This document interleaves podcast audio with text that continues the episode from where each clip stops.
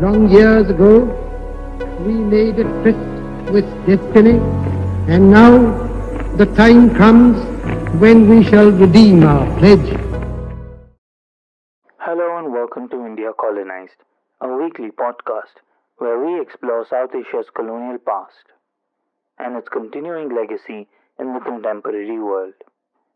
Today, on our podcast, we have with us an award winning author, Mr. Sudeep Chakravarti, to talk about his book Plassey, The Battle That Changed the Course of Indian History.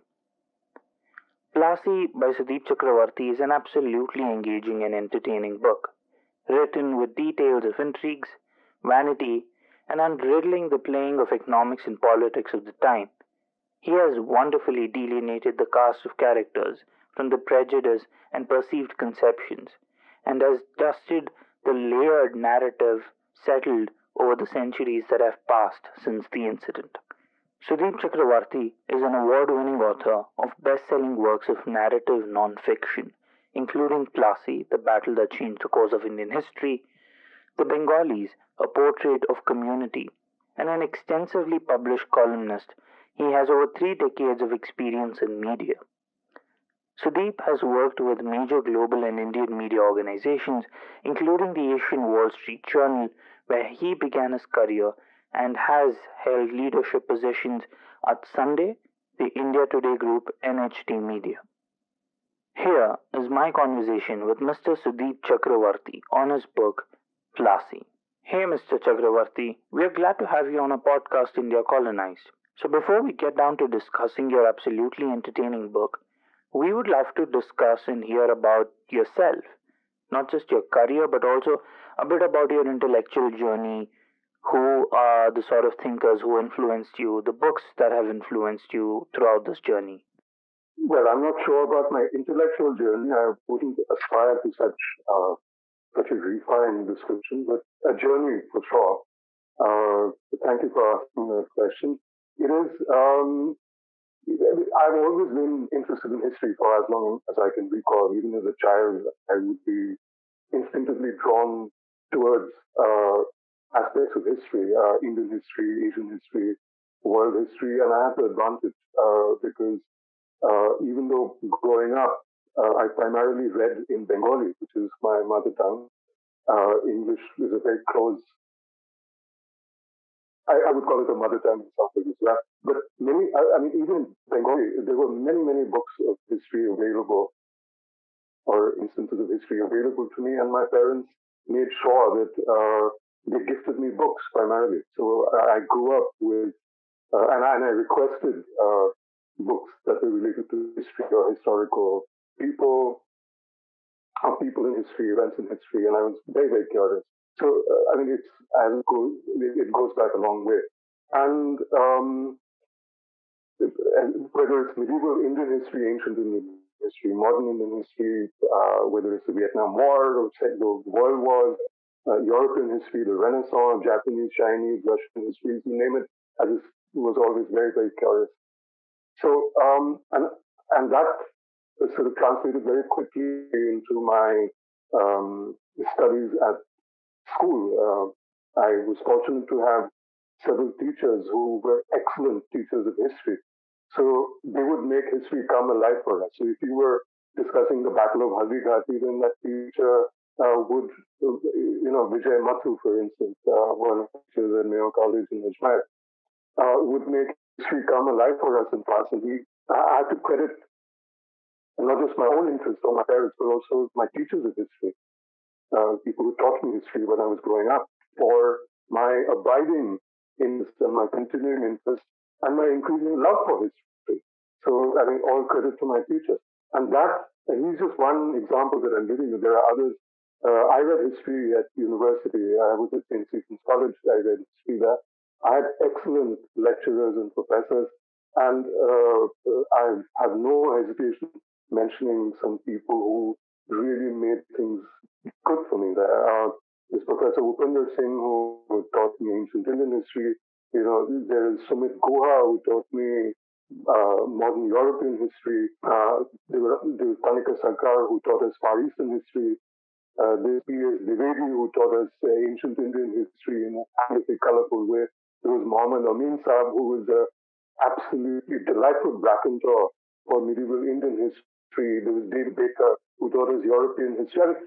You know, these are institutions in their own way now, and I'm just so fortunate that along with my generation of people who were at university, and there were, of course, excellent professors and lecturers across India as well, but I can only speak of what I experienced. So, uh, I, I must confess that even though some of my grades may not have reflected uh, my teachers' interest in uh, how we uh, how we were taught and how much attention we paid, but I absolutely uh, am I mean, no problem in admitting that what I learned at school and college and what I learned from my teachers helped in a great way to to uh, take me ahead. After my uh, studies in history, I became a journalist, um, a business journalist, and then a political and a foreign affairs journalist, all kinds of things, an editor.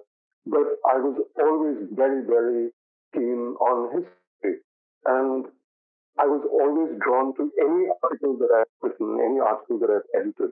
For me, the background, the root of it, the root cause of events and people, why people behave in a particular way, have always for me been rooted in history. There is no getting away from history, whatever I do. Uh, subsequent to my career in journalism, when I took actively to writing books, uh, I've written novels, I've written uh, narrative nonfiction, which has been about uh, north, set in northeastern India. It's set in the, the, the Maoist rebel, areas of Maoist rebellion in, in, uh, in business and human rights. In anthropology, uh, I've written a biography of the Bengali people. Um, and uh, the reason why we are meeting uh, now over history of Plassey, among other things, they're all very, very rooted in history. every, even my fiction is deep, I mean, I research a lot for my fiction, and I have to get the context right, even if the, the some of the protagonists are make believe or situations are make believe. They're very clearly and deeply set in a historical context, whether it's the emergency or whether it's uh, uh, the anti-Sikh riots or whether it's the Babri Masjid uh, uh, time of the Babri Masjid movement and the demolition of the Babri Masjid and, and the effect thereafter on India. These are all very, very rooted in history. Um, so, I mean, whatever I do uh, is rooted in history. And in fact, uh, I'm engaged in works in history or politics which in history. And I'm actually editing as we speak a series uh, modern Indian history for um, a portal called uh, livehistoryindia.com, which is uh, for the past three years, um, three and a half years, has been making a lot of uh, waves, and I'm very glad to be editing the Making of Modern India uh, series for them uh, for the next. Uh, I mean, it, will run right up until August 15, 2022, the 75th anniversary of India's independence. And so everything I do, uh, Omer, is that you know somehow or the other it, it ends up uh, being very rooted in history, and I absolutely love it. Uh, what can I say? Wow. Um, so, what drove you to history and drove you to write the book on Plassey? Like, what are the questions that you set out to answer during this project? Well, it's a, I was, I've always been struck by how much of Indian history is written with a political purpose, or has been written with a political purpose. It began uh, during the time, I mean, in, in, history always, in, even in the ancient and medieval times where history has been written, it's usually been a hagiographic history. And then you didn't have history. You had essentially, you had storytellers, you courtiers uh, attached to a particular king or emperor who would write glories about their king or emperor. And um, and, and, there were other histories from travelers from say China or elsewhere or Italy or whatever. But they were always uh, those in some ways are more honest histories to my mind. Uh, but and there, thereafter, when say the uh, medieval India went into late medieval India and it went into uh, sort of the, colonial India, colonial the British colonial period, uh, specifically, the history began to be written with, uh, with from the British perspective. And they the British, and everything was a very Livingstonian, and everything was from deepest, darkest India, uh, like it was deepest, darkest Africa. You know, so how do you do, Mr. Livingstone, and how do all these natives and so on and so forth. So it's always been uh, that uh, sort of history writing. Equally, when uh, subcontinental nationalism began to grow, or Indian nationalism began to grow, people began to question these histories uh, to, to their credit.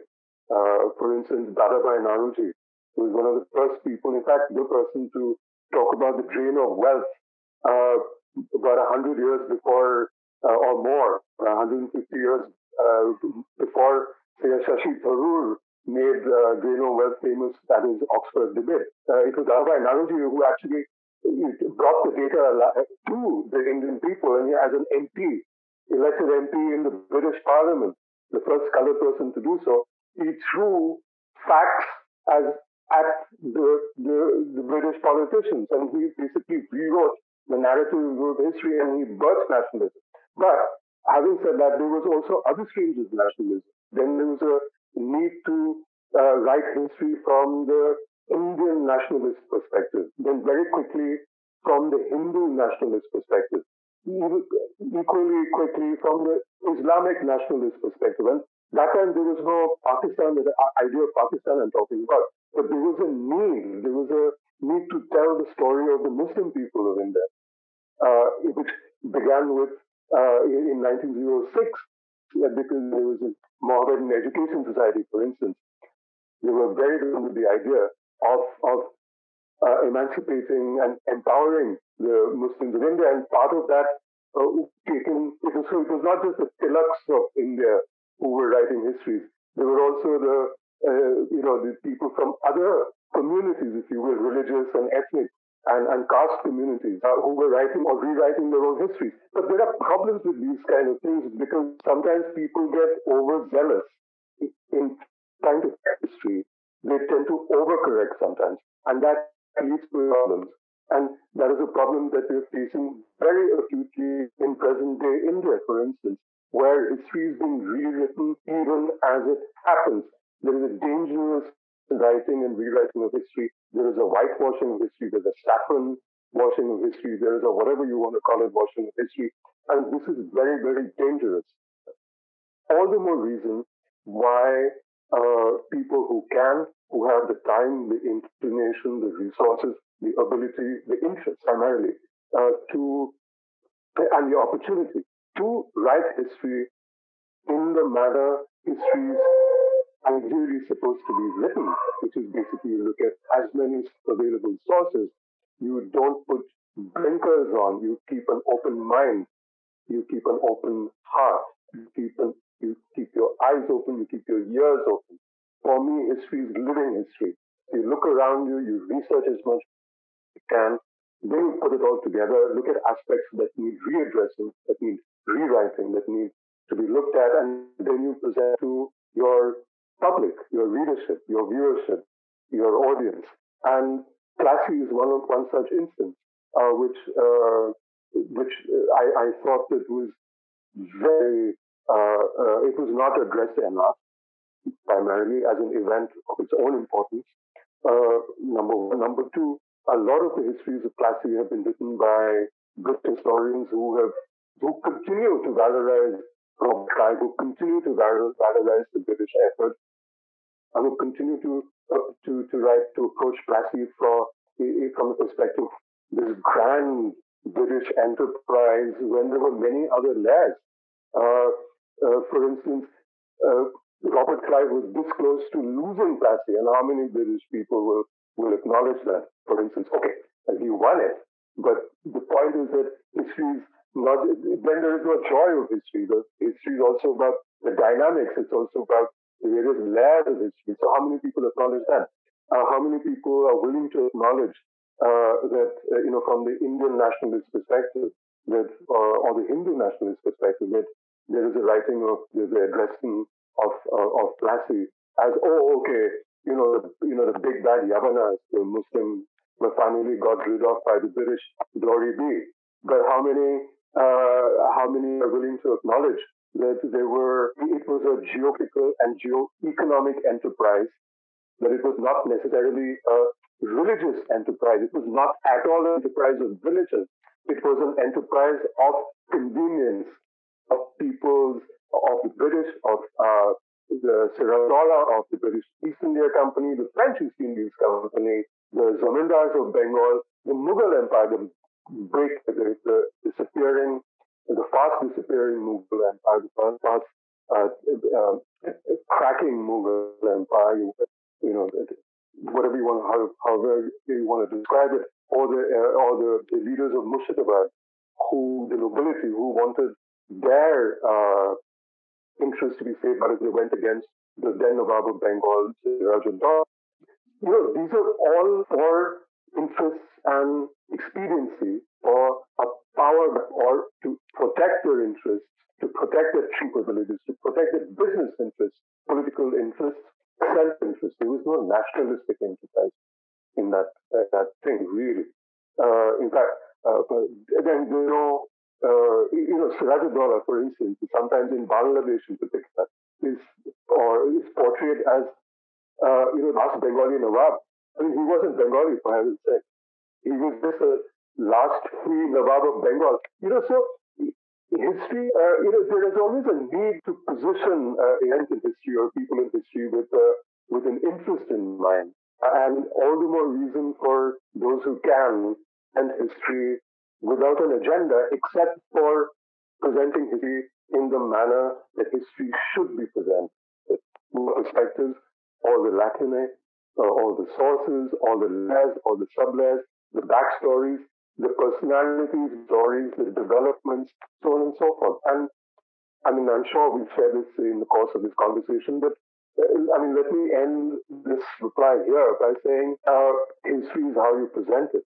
And it is the job, the duty of a historian and a storyteller, uh, or a narrator, or a sutradhar, the, the mantle chosen to wear uh, in, in, in my in my time now. That it is incumbent on us, it's our absolutely sacred duty to question, interrogate sort of these hoary ideas of history, the notions of history, and present history in the uncluttered, informative manner, the layered manner that it ought to be presented.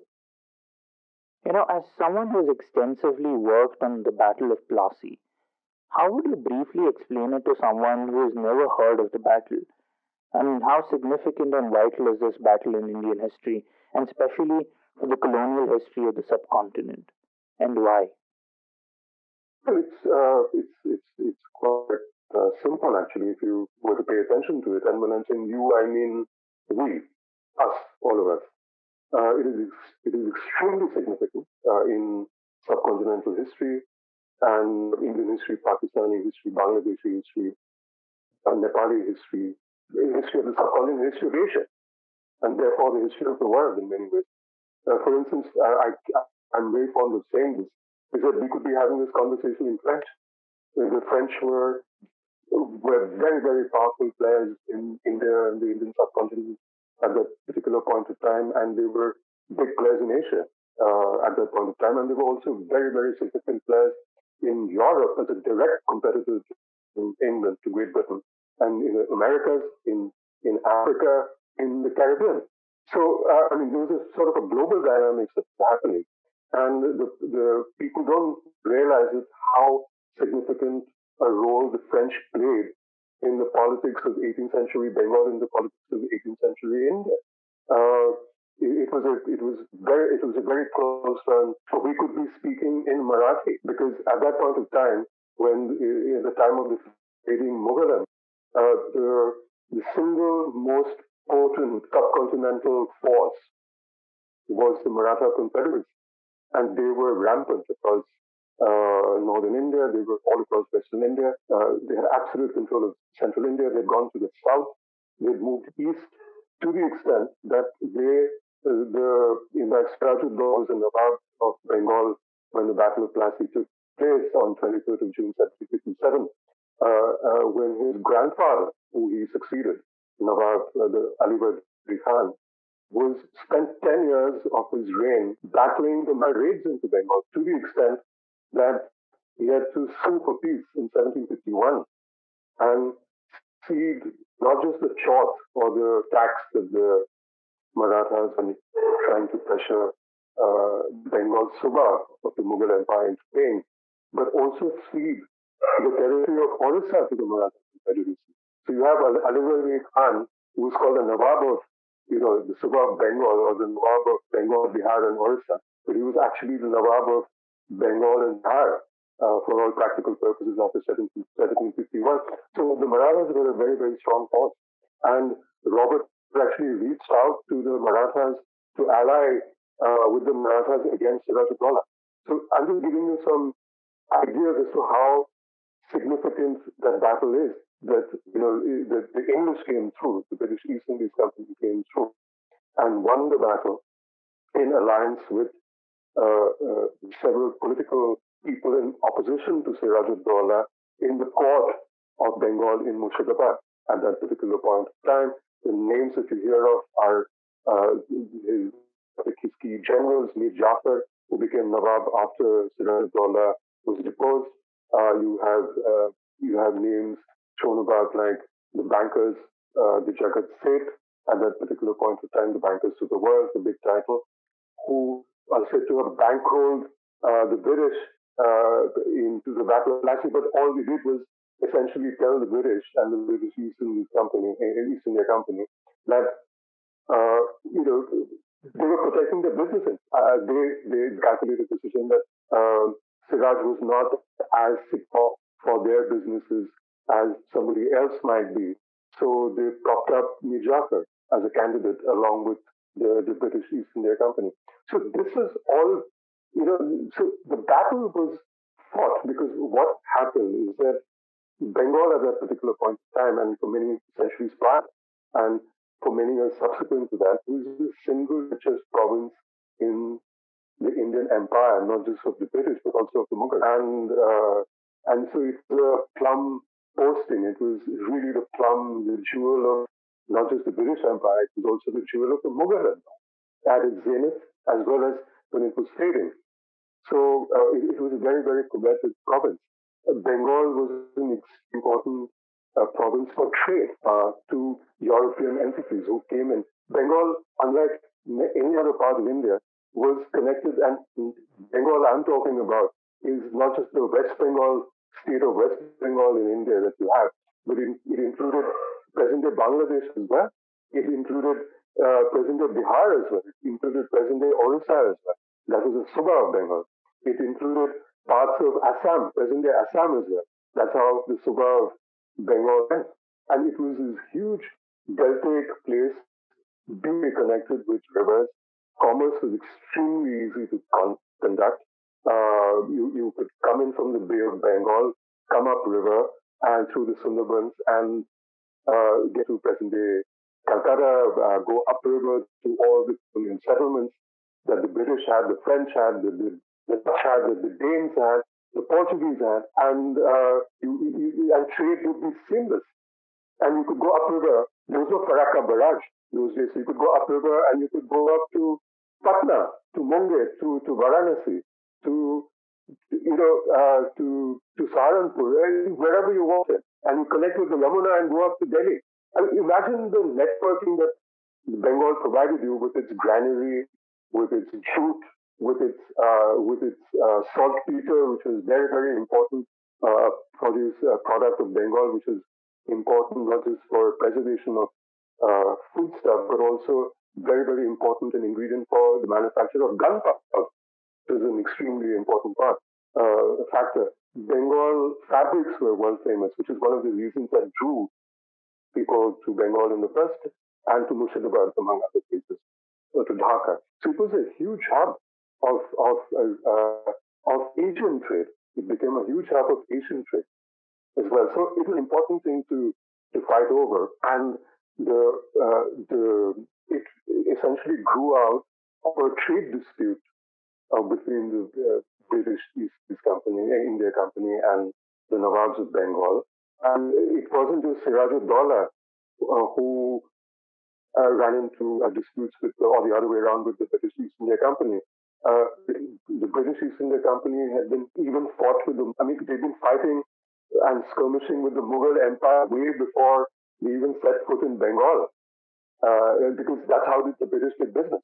I mean, they, they threatened Jahangir, the Emperor Jahangir, uh, with with naval blockades, the Arabian Sea. You know, they would interdict uh, royal uh, Mughal shipping in order to leverage pressure at court in order to gain trading concessions. The British did business. There's nothing new about it. Uh, it's just that Siraj-ud-Daulah and Bengal and the British and their competition, the uh, competitors, the French, and at the point you had Uh, uh, uh, you know the competition for the riches of Bengal, or the economy of Bengal, the trading potential of Bengal, and therefore the political control of Bengal. You see, it's all interconnected. Omar. It's not, it's not one, any one thing. We have to understand just how interconnected things are in history. That is the, that's when you get to the root cause of history. Uh, then you have a situation where you have the the French fighting wars in Europe, the effect of which carried over into Britain.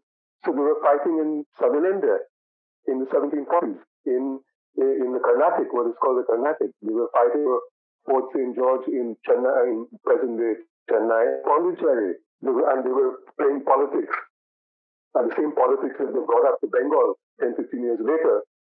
The British and French were playing each other off by using, you know, uh, I mean, they were offering each other services with the local rulers of the South. So it was all a multiplicity of things that came together. And, uh, and that also came in with uh, the, the, the feeling in uh, in the Bengal court uh, when this 23-year-old boy, Siraj-ud-Daulah, uh, takes over as the Nawab of Bengal, you know, in, in April in 1786. Uh, I mean, look at it. I mean, people are postgraduate students in when they're 22, 23. And this boy is the Nawab of Bengal. Uh, and he immediately thrown into this geopolitical and geo-economic, which is uh, which is also the lair in Murshidabad, which we don't pay attention to, that uh, his aunt, uh, a lady called Ghaseti, uh, is Alivardi Khan's, one of Ali's daughters, uh, Uh, uh, and Siraj's mother's, uh, mother Amina Begum's older sister, you know, Ghaseti, who wanted her son, who's actually a biological brother, Raj, from Ikram who Amina Begum and Siraj's father given in as a you know in, as a, as an adoption to their sister and her uh, and her husband wanted Ikram to become no Ikram uh, at a young age and uh, Begum never liked Siraj and you know was dead set against Siraj and to the extent that uh, he she fought before the British were even in the picture, before Robert Clive came to Calcutta with the British East India Company to try and get rid of Siraj uh, by using other people who were available to her, like Siraj's cousin Shaukat Jung, who was in Purnia in Bihar at that time. In fact, before the Battle of Plassey, you had Shaukat Jung, Jung moving towards Murshidabad from Purnia to effect the coup of Siraj-ud-Daulah and then backing off when Siraj got wind of it and fought and, and, and pushed back, Shaukat Jung backed off. So you, and then you had uh, Mir Jafar, who was a Mir Baksh of the Bengal army, and one of the, you know, the old power, old uh, forces of uh, the Bengal fort at that point in time, who uh, didn't get along with Siraj because Siraj stripped him off his post when he became Nawab. So you had a lot of these, you know, these jealousies and these uh, resentment Bengal fought as well. And when uh, the British East India Company came together to secure their economic and political position in Bengal, and they and also to offset to keep away the French influence in Bengal, the Dutch influence in Bengal, right, and the Mughal influence in Bengal and the Maratha influence in Bengal, they seem I mean it just it was just expedient for them to find reach out and find allies uh, to be sure, the French were looking for similar allies to secure their interests. The British basically just cut a better deal uh, for themselves. And uh, they managed to win the Battle of Plassey. That's how important the battle is. And it's after the Battle of Plassey in 23rd of June, on 23rd of June 1757, that you have in short order, that you have the British taking over effectively the, uh, the, the administrative, the political control of Bengal immediately, the richest province still, the fading Mughal Empire, still technically the Mughal Empire, even then the Mughal Empire continued until 1857, technically. So they took over effectively the political and administrative control and therefore the economic control of the richest sub, uh, province in the subcontinent uh, because of her, because they controlled the next few Nawabs, Mir Jafar, Mir Qasim, Mir Jafar's uh, son-in-law, and then back to Mir Jafar. Uh, you know, they were just appointing Nawabs for a fee and getting concessions, trading concessions to trade freely in Bengal, invoking uh, what uh, they'd, they'd, received from the Mughal Empire, uh, Empire Farrukhsiyar in 1717, to trade duty free in Bengal, which was misused, uh, which also uh, upset Sirajuddaula, which also was one of the reasons what led to the tension between the company and the Nawab. So there are many reasons. We have to keep all these things in mind. And then uh, this is it's only because they were enabled with political and economic power in Bengal that they were able to get the resources, the money, enrich the company and themselves to actually take on the uh, forces of Mir Qasim uh, and the Mughal emperor at that time and take them on in 1764 in the Battle of Buxar and defeat these forces. And after that, uh, again, uh, through the Treaty of Allahabad, uh, the, the, the Diwani of the province of Sukma. So in Imagine the chain of the events that the Battle of Plassey set upon that you you have this company, this corporate enterprise, with with offices in London on Leadenhall Street, uh, run in India, operated in India by a bunch of uh, uh, uh, uh absolutely uh, what clever, but also foolhardy to a great extent, very high risk taking individuals, and basically effect a corporate coup in a province of Bengal in the empire of England and and then take over that province between 1757 and 1764. In 11 years they have the province, and then by 18, uh, you know, the, you know, the, the early 19th century, they kicked the Marathas out of Delhi, taken over control of the Mughal Empire, and by 1857, they had India. I mean, just look at what this one battle, which the British were this close to losing, and Robert Clive, who led the forces against the Nawab of Bengal, Sirajuddaula, till two days before, till the day before the battle, till the night before the battle, till the morning of the battle, Robert Clive, the Lion of Bengal, Clive of India, and heaven sent general, as it is described in British Parliament, was an absolute nervous wreck and showed up as the opium addict he was, who took afim, took opium to calm his nerves because he was a nervous wreck. That's also the story of the Battle of Plassey. Well, what truly captivated me is the gripping narrative and the colors in which you have beautifully and colorfully painted um, the cast of characters involved in the war, especially of Clive and Sirajuddaula. So tell us a bit about these figures and uh, how the perception of these individuals has changed over ages, or rather how it has become to suffer a kind of monotonous narrative. Well, I'll give you uh, an example. I mean, because you have to look when you look at a person, you have to look at um, when you look at a particular character, you have to also look at impulses that drove the character, and who are the people who wrote the histories which became dominant narratives about these characters, right? The minute you go beyond them, you open uh, a treasure chest, a treasure trove of information, which people simply haven't, many, many people haven't simply bothered to look at. And for instance, the narrative about uh, Sirajuddaula being this sort of absolute lumpen element who ran around molesting and raping women in Murshidabad and would drown people, uh, you know, drown boatloads of people for entertainment has never been questioned. But there is no, no one source that talks about this and a, and a best source, and that has become the law. Now, uh, Alivardi Khan, uh, even in his worst moments, said you have to look after your subjects.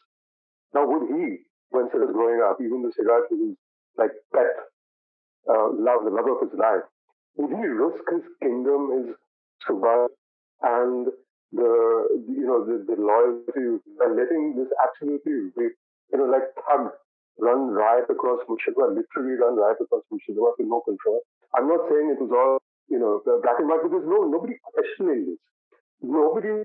There is a myth about Siraj that uh, you know he was a fool and that he always fought with the British. You know, when you look at the fact is that he wasn't. He may be impulsive, but he was no fool. Uh, we forget that in 1756 he actually kicked the British out of Calcutta uh, because of a dispute. Siraj's army came and kicked the British out of Calcutta. In fact, the British East India Company were very at particular point in time. And it was only as a reaction to that that Robert Clive and Admiral Charles Watson came from Madras to not to take back Calcutta necessarily, but to negotiate with Siraj in order to regain the concessions they had lost to make peace with Siraj. That was the charter they had. And the other charter was to get rid of the French from there. That was the plan that they came to Calcutta with. So let's get real here. We, uh, you look at the, I mean, I, I'm not looking at mythical history. I'm looking at, the, for instance, I look at documents. So when I'm making these statements, I'm looking at East India Company documents, which tell me that the, the, the the East India Company, British East India Company Council at Calcutta at that point in time, when Siraj was made crown prince, if you will, the heir apparent of Alivardi Khan in 1753, 54, he came down to Hooghly, which is, there is Hooghly River, but there was also a trading town called Hooghly. There is a Hooghly in the present day, which was a big trading town. And Siraj came down to Hooghly as the heir apparent of Alivardi Khan. And the British uh, went up to Hooghly from Calcutta and stated Siraj, gave Siraj gifts. I, I, can I read out to you a little bit from the, the book as to what kind of gifts um, they gave? Just a, uh, let me see if I can find it. Well, let me just, huh, let me find it here you know, this, is a British East India Company, and this is uh, from company records, okay? British East India Company records, not Chakravarti and Company. You know, the, in the accounts of presents to Siraj-ud-Daulah and his officers on their visit to Hooghly are entered 35 gold mohurs, rupees 677, uh, uh, Uh, worth rupees 6 A lot of money in those days ready money of rupees 1,500, wax candles of rupees, very clinically kept records huh, in the company letters. After all, they were businessmen. This was a company, right? So they kept very good. Wax candles worth 1,100 rupees, clock worth 880 rupees, looking glasses of two pairs worth 550 rupees. Okay? These are 1750s rupees, not 2021 rupees. Okay?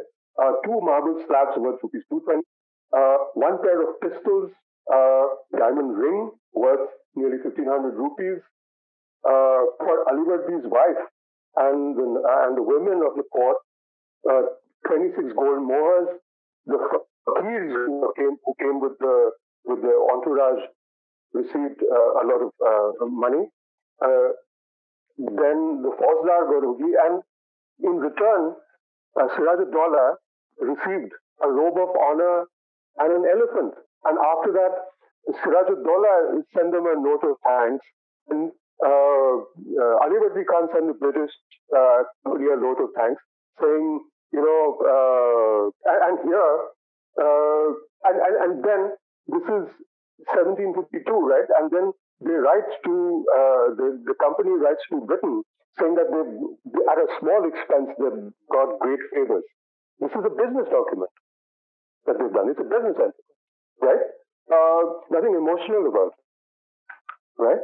Uh, then and then Roger Drake, who's the governor of Fort William, received a letter of thanks from Sirajuddaula. Okay, uh, and this is a uh, you know he added to a parwana that uh, uh, Alivardi Khan gave. He adds Siraj is adding this.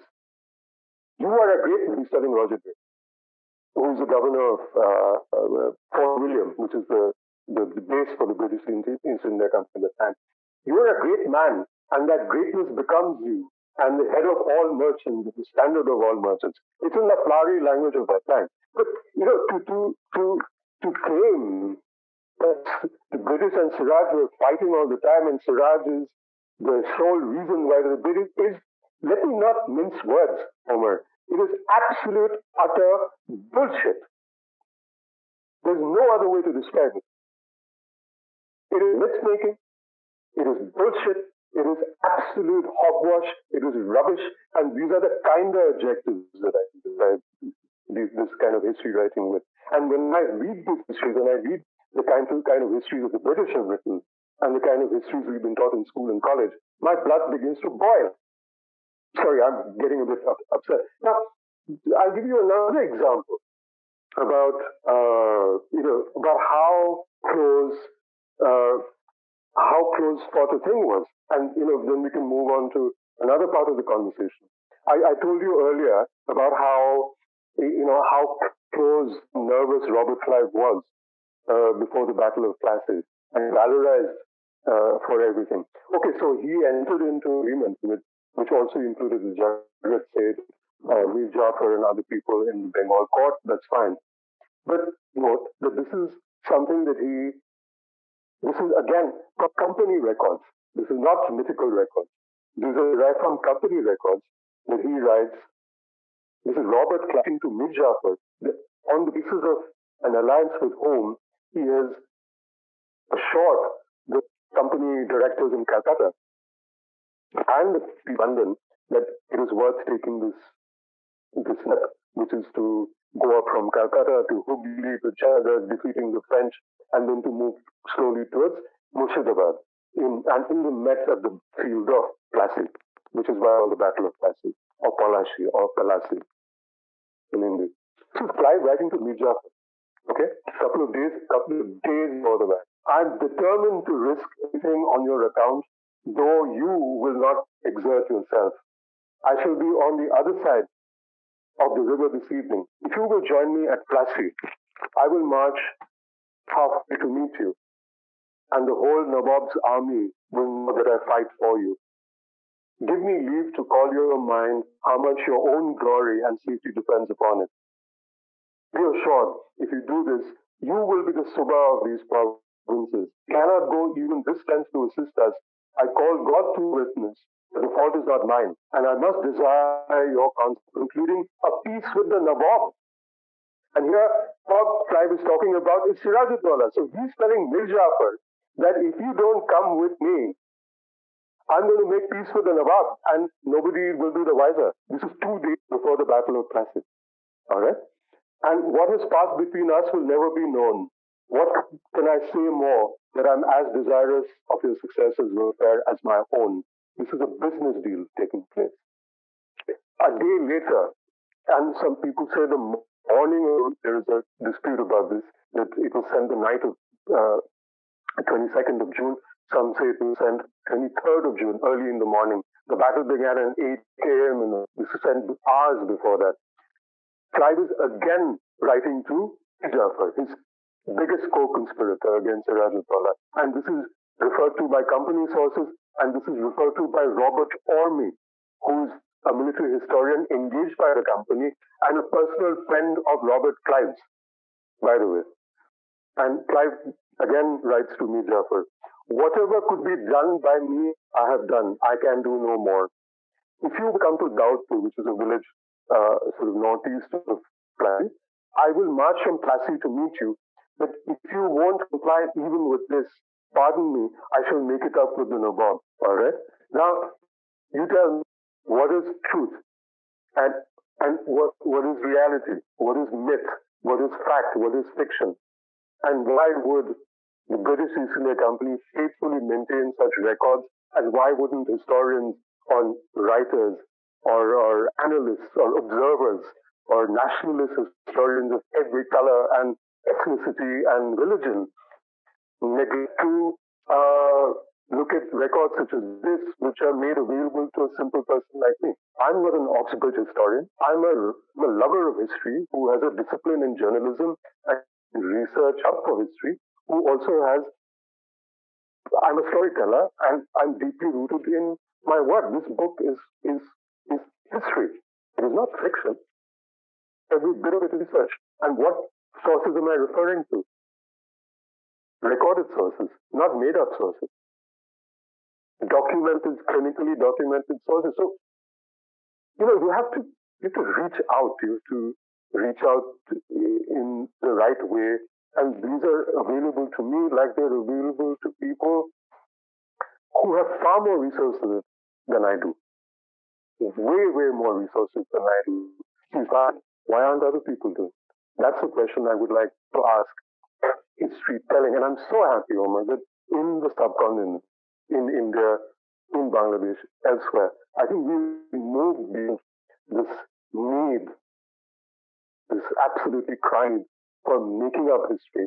And there are many, many fine people, women, men, boys, girls, students, practitioners, teachers, researchers, writers, historians, political scientists, ethnographers, anthropologists, you name it, who are interrogating history in many, many ways and are claiming their own histories by asking hard questions, simple questions, and trying to get at what really happened. That is so good for history. Well, a question while you were talking about the right narrative um, is how does anyone who is not an avid reader of history or a student of the discipline, you know, judge between what is right and what is wrong, or rather, you know, what is true or false, uh, what is real or fabricated? How does one make a conscious decision of selectively reading objectively true history? Well, that's a very good question. I mean, I would separate it, and here I would put my research hat on and my journalism hat on and my historian hat on as well, and combine all the things and say that, you know, what I'm offering you in our conversation is not opinion. It's an observation based on what I've seen and heard and read. Now, a reader, and that is also one of the key issues about, you see, you can tell people are not, uh, they're not stupid. I mean, people are not stupid. People often end up uh, uh, believing in what they want to believe in because it suits them. But I can assure you that there are people who will read a certain history and gauge for themselves as well, being opinion. For instance, there are historians, I mean, I, there are many Bengali historians of the, and of the writers and great intellectuals and great emancipators uh, of, of Bengal, for instance, who, um, uh, who uh, whitewashed this whole battle of Plassey and made it off against, oh, thank God that the British have come and they have got rid of these, the Yavanas, the Muslim rulers who dominated us for so many centuries from the 12th and 13th centuries onwards, destroyed Bengal culture and whatever, without realizing that the, the uh, Hindu culture, without realizing, ironically, you had Hindu kings in Bengal uh, who also destroyed the Buddhist uh, of Buddhist kings who were Bengal as well. You know, so you have these these grand denunciations that were made uh, are this, this, sort of these big bad Yavanas and the Islamic, uh, these Nawabs, and they're terrible people, and thank heaven the British are with us. And then, you know, people like Ishwar Chandra Vidyasagar, for instance, one of the greatest intellectuals of Renaissance Bengal, one of the greatest emancipators of Bengal, the, the person who fought for abolition, who fought for widow remarriage, I mean, imagine the things he did for uh, civilization, if you will. He started the same theory about Siraj because he was uh, uh, because he was part of the Bengal Renaissance, which came out of the funding and the facilitation of the East India Company. Let's not forget that the Bengal Renaissance, a direct benefit uh, route of the, I mean, the Bengalis are probably going to take out a contract on me. But I said it in my book, The Bengalis, in any case. But, you know, so this is also very deeply rooted in history. So we have to interrogate these uh, and uh, we have, you know, we have to look, we have to look deeper uh, in these these very aspects. So uh, we have to question why Bangladesh sees it so importantly. Uh, it's important to whitewash or, or greenwash Siraj into this valorous individual who was became a martyr. And in Bangladesh, he's portrayed as a as a last Bengali Nawab, which is all wrong. In fact, the Bangladesh government actually funded a project called Nawab Sirajuddaula, where Siraj is portrayed in this black gown, in this black turban, with the you know five star of Islam on the turban, and he is. And you see the movie; it's available on YouTube. Uh, you can you can see it for yourself, or your, your viewers or readers or listeners can. I urge you to do that. Uh, just go, you know, go to YouTube and say Nawab Sirajuddaula, Bangladesh, and you will get that movie.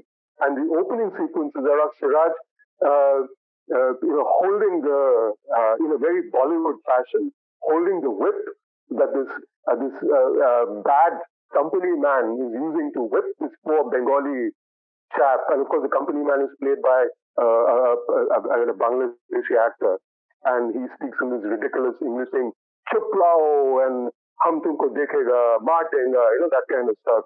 And then Sirajuddaula grabs the whip and he turns the whip on this big bad company guy, rescues the the peasants and the farmers who have been tortured, and gallops across the paddy fields of Bengal. And for heaven's sake, Siraj never did that. It is just a mythical reputation for the need of a history, historiography that Bangladesh needed at that particular point to rewrite its own history uh, as if because Bangladesh had an issue with subcontinental history because for them uh, history didn't begin in 1947 in some ways that began with the nationalists of India and Pakistan. For Bangladesh, the history began in 1971 when they broke away, formally broke away from West Pakistan, from Pakistan. So people write histories, they project histories, they project events and people, sometimes with ulterior motives. That becomes a very dangerous thing, you see. And that is a big, big problem, and we have to continually interrogate these uh, these aspects. In fact, that that movie is part of my uh, my book. Uh, it is Nawab Sirajuddaula. I urge you and your listeners, viewers, and and readers to to to watch it for themselves. Uh, you know, what what can I say? So, when you were talking about the interconnectedness of history, I recalled how nothing occurs in a vacuum, and like everything in history is relative to something or the other. So, tell us a bit about how the global events are shaping the drama that's unfolding in Bengal. For example, the British and French rivalry and the Seven Years' War, and so on. Well, it's it's it's very simple because, um, or not that simple, but you, I mean, it's it's simple when you, you break it up, break it down into. If you see Plassey or if you see any battle or the subsequent development in India or this continent as a geopolitical, geo-economic exercise, which is married to the to the exercise of enterprise. Like one of the other myths that are presented, and I'm deliberately mentioning this here, is that uh, British historians will often say that oh, big bad, big bad, uh, big bad company. You know, the government had nothing to do with it. It was a company enterprise which went ahead and raped and looted and drained the wealth of India. Uh, we had nothing to do with it. We, uh, we did all we could for India. It's absolute bunkum because uh, you know the the British East India Company loaned money to the British government. The British government stood in as guarantor for the company all over the world. Uh, when uh, Rai, who was an employee of the East India Company and commander of the land forces, came up from Madras to Calcutta, he traveled on ships, which were company ships and ships of His Majesty's Navy. And Admiral Charles Watson who led that fleet into Calcutta was an officer, uh, an admiral of His Majesty's government. Before they left they actually even concluded a treaty between themselves and agreed of how to share the loot spoils of war. So the, the, it was a venture all along between company and crown, and it's true of the French East Indies Company and the French government, the Dutch East India Company, Dutch government, the Danish company, the Danish government. You see, uh, so it's always gone hand in hand, like today. Business and politics go hand in hand. So when and here you have a situation where over and above business, uh, you had you had the you know the European uh, the Austrian War of Succession breaking out in the 1740s. Then you had the Ten Year War, uh, or the, the Seven Year War breaking out in the 1750s, uh, between in, which England and um, Britain and were on opposing sides, like in the the, uh, the War of Austrian Succession which actually led to a lot of the tension in southern India at that point of time between the British and the French. So let's not forget that the French fled into uh, into Madras, the trees of Madras, and took over and actually conquered Fort St. George as a direct uh, offshoot, as a direct corollary, as an extension of the European War of Succession. And then the treaty making that happened in Europe also led to uh, Fort St. George being handed back to the British after a while. And then when the British in turn took over Pondicherry, which was a French company headquarters in India at that point of time, that also happened on account of a treaty that was that took place in Europe, in which uh, Britain and France signed the treaty, and they were back, they were fighting in Canada at that point of time. Britain and France, they were fighting in North America. They were plundering each other's shipping that were coming in with slaves from Africa and sugar uh, and other produce from the Caribbean. They were they were fighting each other in East Asia, and the Dutch were also part of that fight. The Dutch were fighting the British, the British were fighting the Dutch, the French were trying to keep each other at bay, trying to get their edge in. The Portuguese were a done deal by then. In any case, their age of empire had almost vanished because of the uh, the, the, the, the ascendancy of the British, the French, and the Dutch. The Danish were pockets of enterprise. So this was a reality. And, the Germ- and Germany was also trying to slowly get into the act at that particular point of time uh, without terribly too much success. So this is the global reality over at that particular point of time. So a lot of the uh, activity that happened in, in the Indian subcontinent and the Carnatic Wars, for instance, where Britain and France, uh, Britain and, and France were on opposing sides, um, or more correctly, their company forces and their government forces, joint ventures were on opposing sides with each other's, uh, against each other's companies and, and countries. The same thing played out in India, uh, play, played out in Bengal and played out in Plassey as well. Uh, in fact, Sirajuddaula reached out to Pondicherry, the French in Pondicherry, to try and help them. The British were reaching out to the Maratha, uh, the Peshwa Baji Rao, the second, uh, trying to get his help into trying to defeat Siraj, the old uh, Bengal enemies. Siraj was trying to uh, trying to see if he could reach out to the Mughal wazirs, he's in the Mughal court, in order to keep the Marathas at bay, and trying to work with the French, trying to keep the British at bay. I mean, so everyone was trying to, uh, uh, you know, trying to control each other's and protect each other's spheres of influence for political control and economic control, because trade was a very, very big thing at that point of time. Uh, and in, in, the background, you have this European uh, aspect playing out. You have this sort of global aspect playing out. I, mean, it is absolutely geo-economic, like today. It was happening in the middle of the 18th century, the beginning of the 18th century, middle of the 18th century, the end of the 18th century. It continues to this day. So we have to understand these dynamics. You know, like most important events of history, you mentioned that even the story of Plassey has been through multiple retellings. Uh, and so my question is like, how has the narrative changed over the period of time? And how does your book challenge the status quo? Like, how does one look back for the right and objective narrative? Well, the thing is that I mean, there are there are works of history which are pure history. There are works of pure history, which sometimes get described as popular history, which is a term that I, usually a term given by academicians to such books, not by those who write them, I can assure you. I mean, we work, uh, uh, I mean, we are also students of history. We are practitioners of history. Maybe I don't have a PhD in history, but I can assure you that I, I put in a lot of rigor into my research and, and, and writing. Uh, but uh, I'm being facetious here, only partly. But I think there are there are many people who are doing it. There is no. Uh, I, I, think it's a personal thing that when you, as a student of history, as a reader of history, as a reader of politics, a reader of of current affairs of the world at large, when something triggers you and you go back and say, hey, you know, we haven't heard about that. What, why, why haven't we heard about that? And why are these histories always so unidimensional? Whether it's a colonial history or whether it's a Mughal history or whether it's Indian nationalist history or a post-independence nationalist narrative or the so-called Marxist history.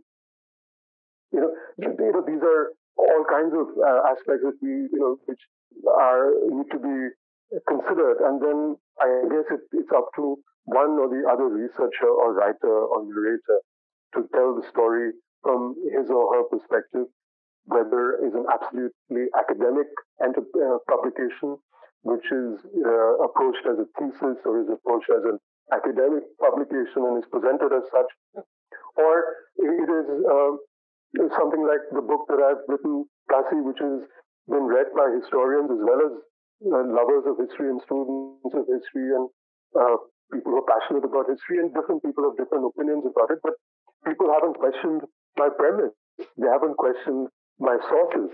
Nobody's questioned the accuracies.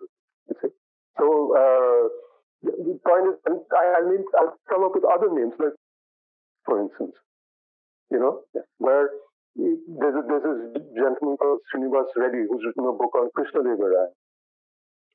And I think that's a fine effort, which, uh, which is applauded by uh, readers, uh, students of history, lovers of history, as well as historians, because uh, Mr. Reddy has gone and uh, approached Krishnadeva Raya as a flesh and blood individual and has tried to peel away the layers, contextualize him in the time and place, so on and so forth. Uh, there are people who are writing histories about uh, Mohandas Gandhi, people who are writing histories about Vallabhbhai Patel, there are people who are writing histories about uh, the RSS, there are people who are writing history about uh, the, in the, the Bengal famine or how or Indian participation in the, the first in the in the world wars and how it has not been addressed enough. People are writing movements.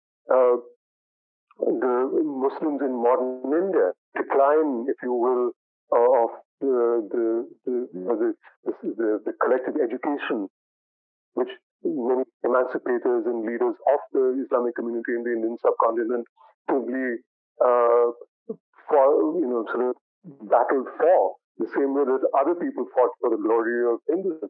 You see? So there are people who are now trying to retell history, who are trying to interrogate the past as has been handed down to us, and are trying to tell it in a more uh, research fashion, in trying to tell it whether it's ancient history or medieval history or modern history, or histories of people, of places, of battles, not blind histories, but histories with open eyes, histories with open minds, with open hearts. Not opinion history, but history. I think uh, there's a lot of history taking place uh, in the subcontinent, and, and that's, I think, it's an extremely good thing. And it's not surprising that in, in a time of uh, history is being suppressed, when history writing, interrogative sense is being suppressed, when propaganda is replacing history, when pro- propaganda is replacing everything, when, when, when, when that is today's reality, it is absolutely crucial. It is absolutely imperative that such interrogative histories are done. And I'm very happy that it's happening more and more. More power to all of us. I would say that. So, before we conclude, what lessons do you think one can seek to learn from the Battle of Plassey? Like, how is an 18th century battle relevant to us in our times? And what should our listeners seek from your book on the narrative in particular? because it's, it's, it's in the interconnectedness of things. I, I mean, I, I said it as a joke a little earlier, but I meant it as in utmost seriousness. Um, we called ourselves an Anglophile nation. You know, uh, our currency notes in India, and I'm saying our, in India, and I mean Pakistan as well, where it may be Urdu in Pakistan, but there's English as well on that currency note. Uh, there is in India, there's Nagari script, which says ek, ek, ek rupee, but it also says 100 rupees. In Bangladesh, it says aksho taka, but on the obverse it will say 100 taka. In Nepal, uh, it will say in the Nepali rupee, but they'll be and uh, they'll be in, in, English. In Sri Lanka, a form of money. Uh, there is uh, in, in in in Tamil, in in Sinhala, and in English. On you know, so that alone should tell where we've come from. And aren't you curious as to why you are the way you are, why we are the way we are, why our histories are driven in a particular way? Um, the you have the, the agrarian proteins in northern India as we speak, but what is the root cause of that? Uh, things that happen in the Green Revolution, time of the Green Revolution, or is it? Or is it the time that when the British uh, created land laws in the Punjab and uh, which which uh, affected um, the Punjabi farmer uh, or the Punjab, uh, the farmer in the Doab in then united Punjab, if you will, and Haryana, Punjab, not Punjab as the British said, but Punj as it ought to be said. you know, P-A-N-J-A-B is, to my mind, the right way to spell it even in English. Uh, P-U-N-J-A-B. Uh, so when you when in the Punjab, uh, you, take it back. Then where is the root of that? The Crown government taking over 1857. How did that happen? Buxar, how did that happen? Plassey, don't you want to know? When people say, oh, Plassey, Sirajuddaula, uh, Robert, don't you want to know that, you know, when these people say Siraj was a martyr. Aren't you interested in finding out who is this chap, Siraj? Was he, what was he? How did he come to be in this particular place? What was happening in that particular point of time? How are we the way we are? Why is India divided? Why is the subcontinent divided? How do we have our issues? How do we have our railways? How do we have our trade? How do we have our Anglophile natures? What were the French doing here? What were the Portuguese doing? Shaista Karna. What was Shaista Khan all about? You know how the phrase comes, used for Shaista Karenge. In Bengal, that's what the root is, because he fought with the British. You know, don't you want to be curious as to your own histories, or are we so consumed WhatsApp University? Are we so consumed with Twitter, WhatsApp, Instagram forwards, and our sort of family WhatsApp groups with our uncles and aunties that we've completely forgotten the need. this you know we have completely ignored the need of where truth lies or where history lies, where are the roots of the histories lies. Aren't we interested at all? Don't we damn? Or are we going to be following blind history and get stuck more and more into this morass of history, into this mythical history that we are being fed day and night, literally 12 7 through digital uh, enterprise, through television enterprise, through absolutely undependable and alienated sources, not research sources. Is that what we're going to be doing? Following blind, a future based on a blind, based on a blinded past? Is that what we're going to be living on? I don't think so. I hope not, because if that is what we're doing, we're doomed. Well, thank you so much for joining us, Mr. Chakravarti, for this beautiful conversation. It was an absolute delight to have you on as our first guest on our podcast. Um, I'm sure our listeners will enjoy your book as much as I did and learn from the many hidden plots and subplots of the book.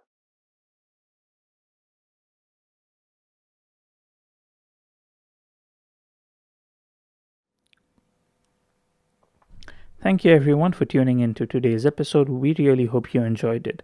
This brings us to the end of today's podcast. If you liked it, please consider subscribing to us on any platform you're listening to us from and share it with your family and friends. Your support means a lot for us. Don't forget to check out our website www indiacolonized.com, that's colonized with an S, where we have more such interesting articles, blogs, and write ups just for you. Follow us on Instagram, Twitter, or any other social media platform to stay tuned with us about latest updates about our episodes and write ups. So until next time, stay safe, stay curious.